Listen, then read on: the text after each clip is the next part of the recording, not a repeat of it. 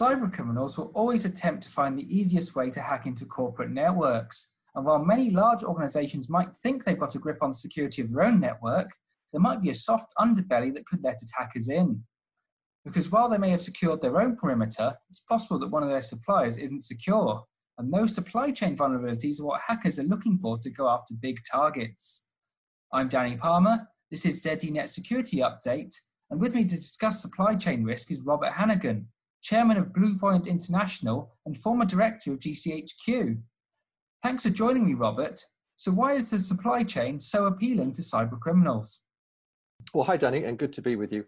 I think there's been a natural arms race here. So, 10, 15 years ago, cyber criminals were all going straight at the perimeters of the target companies, very often indiscriminately.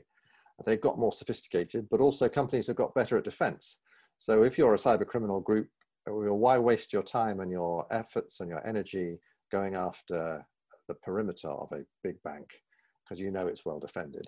Much easier to go after one of their 10,000 maybe vendors, some of them big, some of them small, um, and get in that way because they will be less well defended. So it's a natural evolution. Um, and I think uh, people are just beginning to wake up to the sheer scale of it. So, what are some of the most common uh, supply chain vulnerabilities that attackers are trying to take advantage of? I think there's a whole range. Um, supply chain is a very broad term. So, it might go from uh, getting inside the software that people are relying on. Um, the most famous example being the NotPetya attack, where you know, a piece of um, software for accountancy in the Ukraine uh, was manipulated, and that led to um, infection of a whole raft of companies right across the West, actually, into business interruption on a massive scale. And so uh, that's an extreme example, but you know, who would have thought that uh, software for an accountancy company no one had ever heard of uh, could cause that kind of trouble. So there's everything from manipulating software and getting inside that to the sort of the normal classic uh, attacks, but delivered through the supply chain. So for example, spear phishing, which we're all very familiar with, still accounts for a massive proportion of successful cyber attacks. Um, most banks are pretty well defended against it now. If you can get uh, inside the inbox of a law firm, for example, of a particular lawyer, and the governments, uh, both uh, in the UK and the US, publicized this a couple of years ago, um, you can then get, deliver your spear phishing email, your malware to uh, one of the clients. They're going to click on it probably because they know this lawyer, they trust him, it's a real account, it's a real person. It just happens to have been hijacked. So there's a whole range of attacks, and some of the really sophisticated ransomware attacks that we're seeing now are a huge problem, you know, probably the biggest uh, issue in cybersecurity at the moment. But a lot of those are being delivered through the supply chain too. So it's it's a vector for delivery of sometimes very traditional attacks, sometimes much more sophisticated ones. And I suppose that's the thing. Uh, when there's so many organizations potentially in a supply chain, it could be down to companies who maybe have a very small amount of staff who might not necessarily uh, you know do much of their own cybersecurity because either they may not have the budget or they might not think they'll be a target. But if you go up the chain, that can be the starting point into a, a global organization. Exactly, that's exactly right. And I think know, a lot of companies do struggle with cybersecurity. They struggle to get the skills. Um, they struggle with the resources to do it and so they are weakly defended. Um, and criminals and some nation states know that, and they know that's the way in. I think with the, the survey that BlueVoyant have put together uh, through an independent agency uh, is interesting because it's the first time we've really had data on it. We've had a lot of talk about supply chain attacks, and we've had governments worrying about it, regulators are worrying about it, haven't really had any hard data. So to have 1,500 CISOs and CIOs from five countries all saying what they've actually experienced, uh, I think is a really good baseline. And uh, the, the statistics are quite alarming. So over 80% have had at least one breach through the supply chain in the last year. And maybe even worse, you know, three quarters, slightly over three quarters, really don't have total visibility of their supply chain. And very few are monitoring it in real time. So that's that's a real worry. You're flying blind in some ways. So, what do these figures uh, say about the state of supply chain security? As you, as you've just mentioned, it can't be a good thing if they don't have eyes on their own uh, potential vulnerabilities. Exactly right, and I think uh, what it does show is both the scale of the problem and how many companies, even big companies, are really struggling to know where to start. Because if you've got a thousand, the average in some of these countries is a thousand uh, vendors, suppliers. Uh, for many companies, it's much bigger than that, might be 10,000 or more. Um, you, even deciding who are your most critical vendors is quite difficult. And what companies often get wrong, I think, is, is deciding that you know, their top 10 vendors, the ones they rely on most, are their biggest vulnerability. But actually, if you think of your top 10 vendors for a big company, they probably include household names like AWS or, um, or Microsoft. Well, you're not really going to improve their security, and uh, they're probably not your biggest threat. Uh, the threats are going to come through somewhere down the tail of that 10,000 um, suppliers from a company you've probably never heard of, but that is quite intimately connected to your networks. So trying to get a handle on who your suppliers are, uh, who are the critical ones, and where the actual vulnerabilities are. So looking at real-time data is the key. And I mean, the, there's been an evolution here too. In the you know, maybe five years ago, people were just relying on questionnaires. So sending a questionnaire to your vendor, your supplier, and saying, you know, basically saying, "Are you good at cybersecurity?" And they all say yes. Um, and they all say, well, we've got policies for all of this and we've ticked all the right boxes. Uh, that isn't good enough now. It's not going to really protect you. Because as touched upon earlier, um, you know, one of the biggest incidents of supply chain vulnerabilities uh, that has happened was, was NotPetya, where some accountancy software, which, as, as, as you point out, many people possibly wouldn't have heard of, ended up causing one of the biggest cyber events to hit the world in recent years and, and possibly ever, or because there was a supply chain vulnerability that was taken advantage of by, uh, in this case, some very uh, advanced and well resourced attackers. Yeah, it's a great example because it also shows how sophisticated these attackers can be in playing on our good instincts. So this was about an upgrade of the software. So we are all told we should upgrade all the time, we should get the latest version.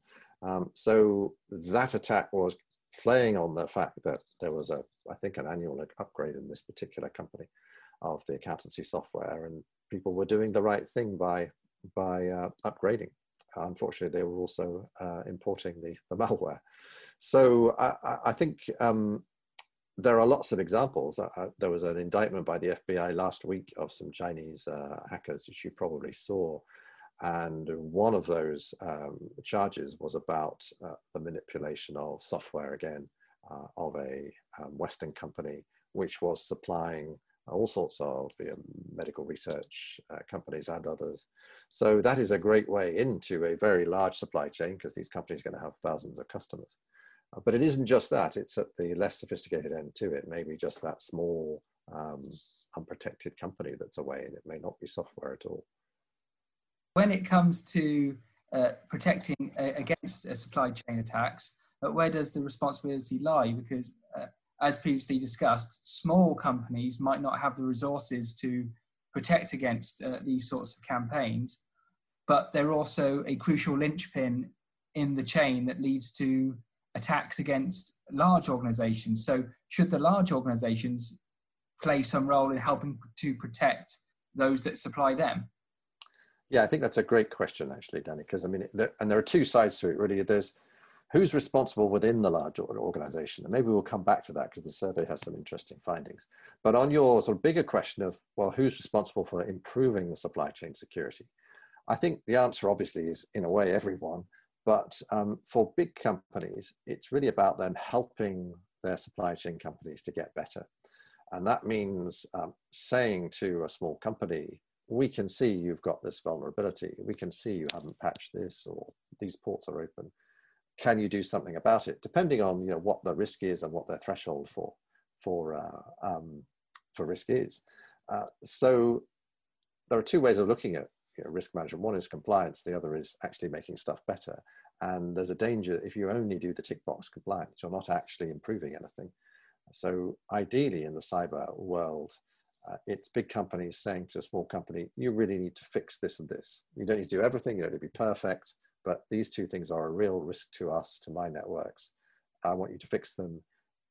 Maybe we'll help you fix them, but that's, that's a commercial decision really. But Uh, if you don't fix them, there will be consequences. And that's the tough point for companies. They, they have to decide how big a risk is this to them. I know of large companies, banks who have uh, you know, got rid of um, suppliers because they no longer uh, feel it's safe to have them connected to their networks. So it's not, you know, it, it's not completely new, but it, that that's the extreme end. And it's much better if you can get them to improve along the way.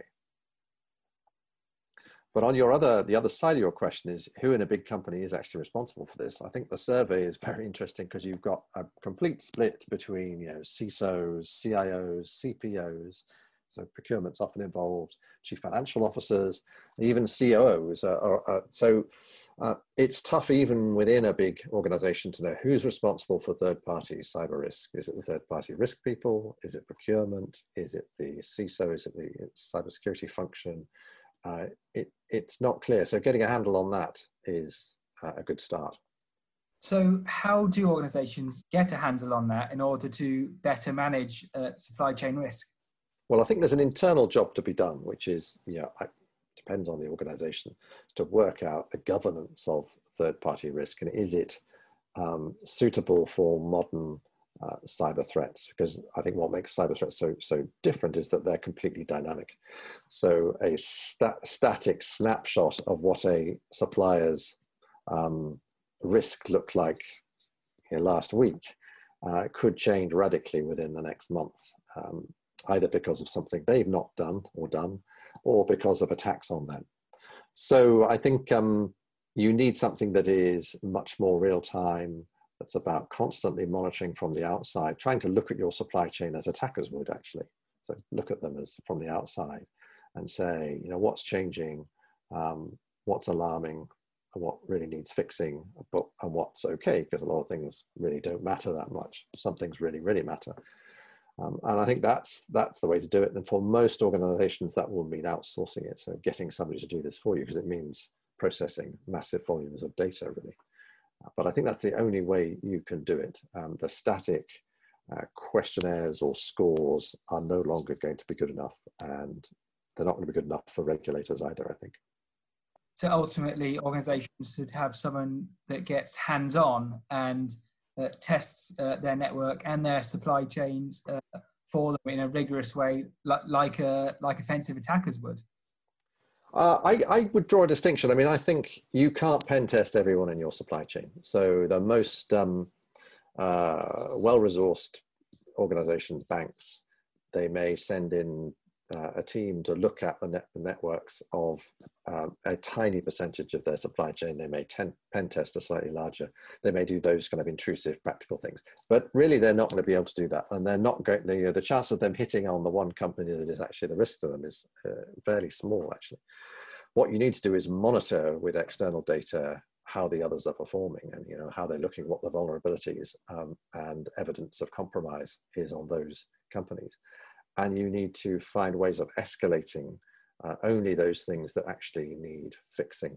The problem with so much of this uh, um, third party uh, uh supply chain uh, is that it, it, can swamp you in data because you've got 10,000 companies and someone sends you 10,000 risk scores for them and a, you know, a volume of, of data on each you know, even if you're a big bank, what do you do with all that? You, know, you need you need a process that manages that risk and that only escalates to you the stuff that you can do something about and you need to do something about.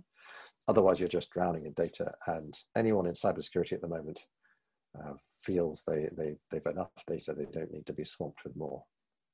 That's some really good advice for organizations. Uh, thank you for joining me on ZDNet Security Update, Robert. It's been a very interesting uh, discussion. And for more information on how you can protect your organization and perhaps your supply chain uh, from cyber attacks, uh, be sure to keep watching ZDNet Security Update and check out all the articles on zdnet.com. Thanks for your time. Thanks, Danny. Good to see you.